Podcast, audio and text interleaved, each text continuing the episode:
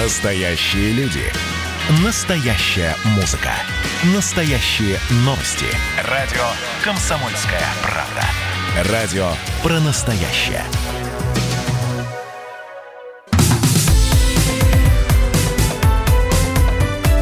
Как дела, Россия? Ватсап-страна!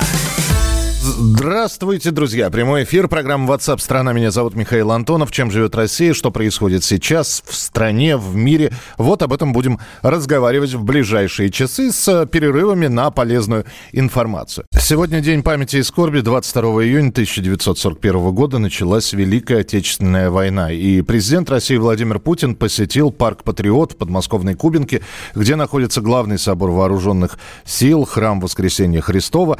Церемония началась с минуты молчания в честь, э, в память о погибших в Великой Отечественной войне. Ну и э, Владимир Путин, э, открывая эту церемонию и произнося э, важные, наверное, в этот день слова, потому что э, каждый год отмечается День памяти и скорби, но вы, вы знаете, что этот год внес изменения в том числе и в Парад Победы. И вот э, и периодически, э, в последнее время особенно часто говорится о переписывании истории, о том, э, чья победа во Второй мировой была. И вот Владимир Путин отметил, что для всех россиян память о воинах Великой Отечественной священна. Для нас, граждан России, память о Великой Отечественной войне, обо всех, кто сражался и погибал, кто всеми силами приближал победу, абсолютно священна. Она всегда с нами. Она дает нам силы, силы служить нашей стране. Ну а на прямой связи со студией специальный корреспондент «Комсомольской правды» Дмитрий Смирнов. Дим, приветствую тебя, здравствуй. Дима, Дима, Дима. Ну, дозваниваемся мы до Димы. Я пока расскажу про минуту молчания, потому что День памяти и скорби – это, как я уже сказал, это память о тех, кто уходил на Великую Отечественную войну в том самом 41-м, кто первым на себя принял удар 22 июня 41 года, и в память о тех, кто отдал жизнь за свободу, за родную землю Владимир Путин объявил минуту молчания. Здесь, у стен главного храма вооруженных сил России, чтобы с глубоким почтением вспомнить о героях прошлого, почтить бессмертный подвиг нашего народа и ратную доблесть всех защитников Отечества от Древней Руси до наших дней. Склонить головы в память о тех, кто отдал жизнь за свободу родной земли. Ну что ж, Дмитрий Смирнов с нами на прямой связи. Дим, приветствую. Добрый день. Да, Дим, закончилась уже вот эта вот вся торжественная церемония, насколько я понимаю, и теперь этот, э, э, во-первых, парк, э, во-вторых, э, храм, он открыт для посещения абсолютно свободных. Э, свободно можно туда прийти, да? Ну, парк раньше был открыт. Ну, понятно, открыт. да. Да, музей интерактивный «Дорога памяти» открытый, даже мемориал матерям победителей, где, которому Путин, Шойгу и патриарх Кирилл возложили цветы, он тоже открыт, в общем, тоже можно прийти и возложить. Скажи мне, пожалуйста, э, когда э, показывали кадры с этой церемонии, собственно, меня поразило, что не очень много народу было. Ну, по сравнению с другими, может быть, торжественными мероприятиями, или это просто камеры не охватили всех присутствующих? Я тебе больше того скажу, никого и не было, в общем-то, там были только военные, которые участвовали в этой самой церемонии, да, а посетителей не было, это именно было такое открытие, ну, вот в таком формате. Угу. И теперь мы дожидаемся Парада Победы, соответственно. Ну, можем дожидаться Парада Победы, можем сейчас в 12 часов 10 минут Владимир Путин возложит э, венок к могиле неизвестного солдата в Александровском саду, как это всегда делается 22 июня, а в 12.15 как раз будет Минута молчания всероссийская, в которой президент тоже примет участие. Ну, тогда не будем смешивать э, два события. Сегодняшний день памяти и скорби и послезавтрашний парад Победы. Я думаю, что мы о нем более подробно поговорим, в том числе об иностранных делегациях, кто собирается приехать уже э, в другом эфире. Дим, спасибо тебе большое. И я еще раз напомню, общероссийская акция «Минута молчания» сегодня состоится на территории всей страны в 12 часов 15 минут по московскому времени. И также она пройдет на радио «Комсомольская правда». Как дела, Россия? Ватсап-страна! Ну, а мы говорим о событиях, которые, в общем-то, сейчас с нами вместе происходят эти события. Мы с ними живем. Российская вакцина против коронавируса. Вот э, про нее очень многое сейчас говорится, как и про коронавирус в целом. Так вот, эта российская вакцина даст иммунитет от инфекции на два года. Это рассказали в научно-исследовательском центре эпидемиологии и микробиологии имени Гамалеи. Там вместе с учеными из Министерства обороны разрабатывают как раз препарат, вводить эту самую вакцину, то есть Сама процедура вакцинирования будет происходить два раза. И для массовой прививочной кампании ученые должны подготовить до 70 миллионов доз. Почему два раза? Более устойчивый иммунитет. На прямой связи со студией вирусолог, руководитель лаборатории геномной инженерии МФТИ Павел Волчков. Павел, приветствую, здравствуйте.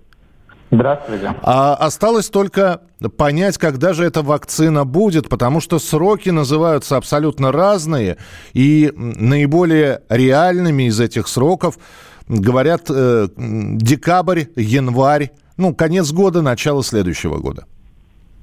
Но я, я бы э, все-таки смотрел на эпидемиологическую ситуацию в России и э, действительно, мы бы хотели получить вакцину как можно раньше, все мы, если, если меня причислять к, к обычным жителям, а не к вирусологам и людьми, которые стараются, в общем-то, разрабатывать эту вакцину. А все-таки я тут на такой, на части безопасной, то есть я бы не а, старался бы максимально ускорить а, сроки, сокращая необходимые э, испытания. То есть все-таки мы, мы хотим э, предоставить э, вакцину, которая бы точно не вредила и желательно еще была бы эффективной. И вот. да, поэтому да. здесь и не хочется, чтобы с кондачка-то все это, знаете, вот первое, что пришло, первое, что протестировали и вроде как даже с какими-то побочными эффектами дало результаты, не хотелось бы, чтобы это вот сразу бы массово было, а чтобы действительно препарат был проверен абсолютно и максимально безопасен. Да, а, к сожалению, вот э, все-таки максимально безопасно, это значит э, длительное тестирование, это значит э, пол, полгода, год наблюдения за длительными эффектами, это смотреть, насколько вакцина в принципе э, сохраняет свою эффективность после э, вакцинации первичной. Угу. И понятно, что это э, именно этой частью испытаний придется пренебречь, если в планах именно использования а массовое использование вакцины уже в октябре, ноябре. Тогда, Павел, еще один очень короткий вопрос. Хочу такой же короткий ответ получить. Э, ограничения по возрасту будут? То есть вакцина, вакцины будут, собственно говоря, прививаться люди, начиная там от 15 лет, а детям это будет противопоказано? Или, э, как правило, такие вакцины не подразумевают возрастных ограничений? А, ну, вакцина на самом деле, а, чтобы, чтобы посмотреть эффективность вакцины а, на детях а, в рамках клинических испытаний, испытаний сначала проводят клинические испытания на взрослых, uh-huh. а на разных возрастных категориях и смотрят, насколько эти насколько эта вакцина, в общем-то, какими бы то ни было побочными эффектами обладает. И только после этого разрешают клинические испытания, опять же, уже на детях. А тут все-таки такой поэтапный сложный процесс. Я думаю, что вот эта конкретная вакцина, она все-таки будет рекомендована сначала для взрослых. Uh-huh. Вот. И лишь потом, а, опять же, я могу ошибаться, опять же, мы всегда принимаем решение именно по эпидемиологической ситуации, насколько все плохо или насколько уже все стало хорошо. И может статься, что в октябре-ноябре, ну вот мы с вами неоднократно в этой студии обсуждали что уже к концу лета мы ожидаем достаточно большое количество людей, просто переболевших а, коронавирусом. А это значит, что, в общем-то, а, уже, в общем-то, те, кто не переболел, их будет, в общем-то, меньшинство. И я, в общем-то, ну, то есть Насколько вообще это актуально будет вакцина в октябре-ноябре для России, это большой вопрос. А, по, Подобная по... вакцина да. здесь действительно актуальна для таких стран, которые, как Китай, да, вот, которые купировали инфекцию, и фактически доля переболевших в Китае низкая. Угу. Поэтому там вакцина просто жизненно необходима. Угу. Да. Ну и понятно, что э, я услышал в вашей речи слово рекомендации. Это значит, что и, хотя я понимаю, что вопрос, наверное, не к вам. Никаких принудительных вакцинаций не будет, дело абсолютно добровольное. Uh, ну, опять же, если вы работодатель, да, если вы вносите какой-нибудь пункт, например, принимаю на работу только людей, вакцинировавшихся от коронавируса, а это может быть в общем-то, понятный критерий, такой дискриминационный, потому что вы не хотите, чтобы у вас человек заболел. На самом деле таких прецедентов еще не было. Да? Вот у нас какой, какая угодно есть дискриминация. Ну, я понимаю, да. Я предлагаю тогда подождать, когда вакцина появится, и посмотрим, как она будет внедряться. Павел, спасибо, что были с нами. Павел Волчков, руководитель лаборатории геномной инженерии МФТИ, вирусолог. Ну, в общем, под конец года ждем вакцину и продолжим программу через несколько минут. Россия.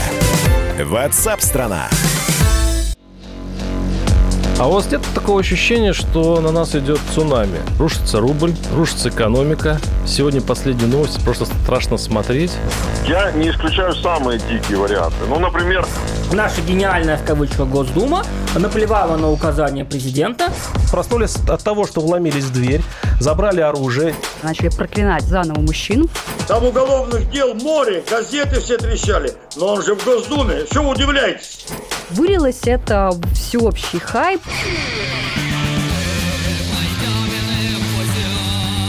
Человек против бюрократии. Программа Владимира Варсовина. Гражданская оборона. На радио «Комсомольская правда». Каждую среду в 16.00 по Москве.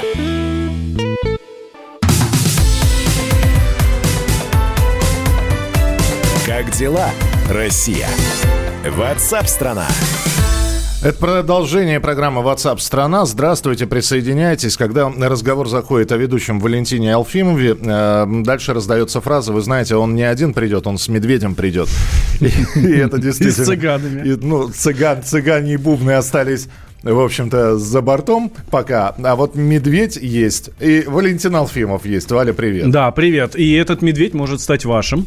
Что за медведь? Не просто какой-то там цирковой вот. Не какой-нибудь там гризли или еще что-то, а настоящий умный мишка, который умнее, чем в цирках. Он, конечно, не умеет ездить на мотоцикле или там на велосипеде, но он умеет много чего другого. Это такая мягкая игрушка, он же гаджет, который и обучает ваших детей, и э, к чему-то, и прививает какие-то навыки, и развлекает ваших детей, и сказки им рассказывает. В общем, очень классная штука. Я вот тут регулярно э, говорю о том, что вот он может призывать там ребенка почистить зубы или там э, убрать игрушки. Все на самом деле не так просто. Он не просто сам решает, вот тебе вот, мам, малец, надо там... В 2 часа ночи почистить зубы. Да, да, да. Знаешь, спишь, а он тебе, почисти зубы. Нет, нет, нет. Эм, он подключается к телефону, из телефона управляется очень удобная приложуха, ну прям действительно классная, э, очень понятная, то есть даже разбираться в ней не надо. И родители сами с помощью этого приложения через Мишку да, не мама сказала, а Мишка сказал. Вот, вот, Но понимаешь? Не это папа, очень тонкий момент. Не папа сказал игрушки убрать, да, а Миша сказал. Это очень тонкий момент, потому что мы знаем, что там в 3, в 4, в 5 лет у детей начинается, ну, такой переходный возраст, типа самостоятельный, все такое, начинают не слушаться родителей. А здесь как раз не родители говорят, а друг говорит, Мишка говорит, и это прямо очень классно работает. В общем, этот Мишка может стать вашим. Есть у нас телефон прямого эфира, я его уже называл, назову еще раз. Мы сейчас э, сбросим все звонки. Сбросили? А вот теперь 8 800 200 ровно 9702. 8 800 200 ровно 9702. Ну, простые мы сегодня вопросы взяли, потому что в прошлый раз э, чуть было Мишка с нами не остался. Простые вопросы касаются сказок, э, мультиков, и прочего детского. Отвечайте на вопрос, Мишку забираете. Все очень просто. 8 800 200 ровно 9702. 8 800 200 ровно 9702. Ну и, конечно, здорово, если вы выиграете, а у вас еще и ребенок соответствующего возраста, которому Мишка действительно станет другом. Здравствуйте, алло. Алло. Алло. Да, как вас зовут? Здравствуйте, меня зовут Владимир, я из города Ижевска. Из Ижевска. Сколько лет ребенку? А самому младшему 6 месяцев. Шесть месяцев. Ну, смотри, то есть Мишка еще и на вырост будет куплен. Помните сказку «Три поросенка»? Да. А, как их звали? Ниф-ниф, нуф-нуф, наф-наф. А теперь внимание. Как звали поросенка, который построил дом, придерживаясь передовых методов, в то время как его братья работали по старинке и чуть было не лишились жизни? По-моему, наф-наф. Наф-наф. Это вот мы сейчас говорим про поросенка, который построил каменный дом, да? Ну да, последний, который. Вы знаете, я мог бы э, дать вам шансы справиться, но не буду этого делать, потому что вы абсолютно правильно ответили. Это наф-наф. Ура! Я был уверен, что это нуф-нуф. Забирайте, забирайте. Нуф-нуф деревянный дом строил, а Ниф-Ниф э, соломенный. Соломенный, да. Соломенный. Эх. Вот так вот. Слушайте, ну все, разыграли мы Мишку. Валь, спасибо тебе большое. Осталось проанонсировать то, о чем ты сейчас поведешь свой рассказ. А я напоминаю, будучи батей, отцом, э, вот, Валя ведет свой подкаст с отцовской точки зрения, посвященный воспитанию детей. И сегодняшний подкаст посвящен чему? А о том, можно ли целоваться или нет. Можно ли целовать детей? Как правильно это делать? Как много надо это делать? Э, Потому что есть разные мнения по этому поводу. И у меня своя жизненная история как раз по этому поводу. Я ее в подкасте изложил. Вот. Ну, в общем, я задаюсь вопросом. И вас, кстати, тоже призываю задаться вопросом. Так спойлер, спойлер дай нам можно? Ну, конечно, можно. Конечно, можно. Ну, а теперь слушаем подкаст Валентина Алфимова.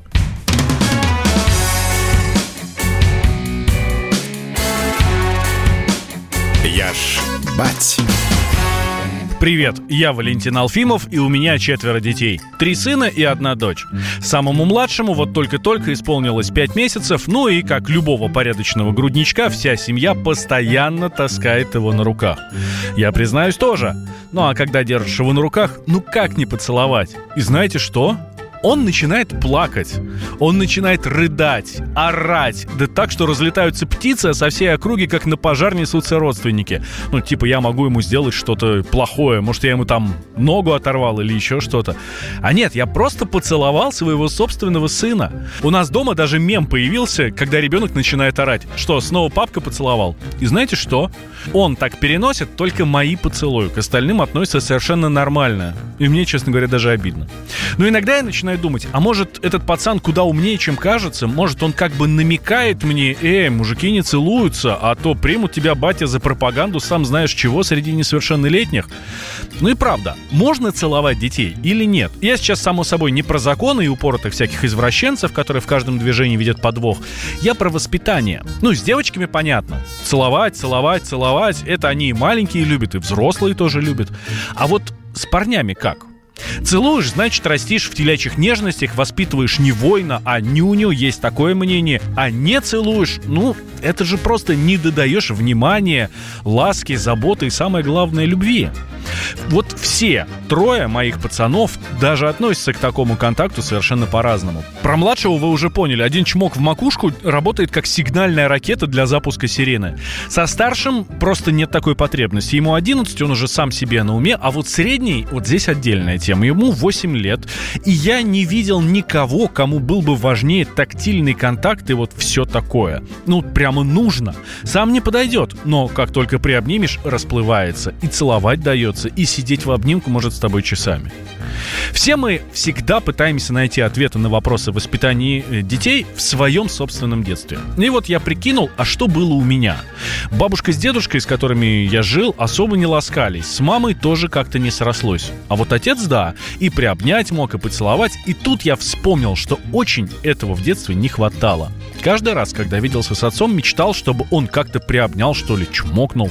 Не всегда, правда, дожидался. Вот и Федора я заставлять ждать не буду. Лучше уж так. Свою мускулинность можно не только отсутствием поцелуев показывать, правильно? Ну а лишний раз показать ребенку, что ты его любишь, это счастье. Так что целовать буду. И усы избрею. Может, это они его просто колят? С вами был Валентин Алфимов. Любви много не бывает.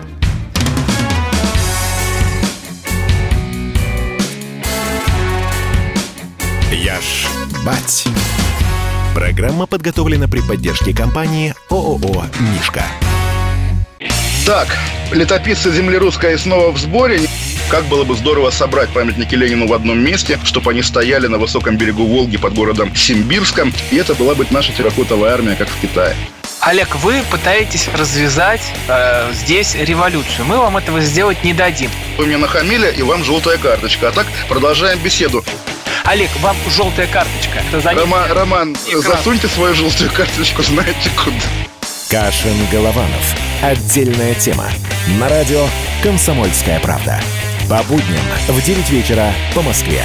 Как мне пишет тоже один товарищ, что за наши с Романом отношения он переживает больше, чем со своей, со своей девушкой.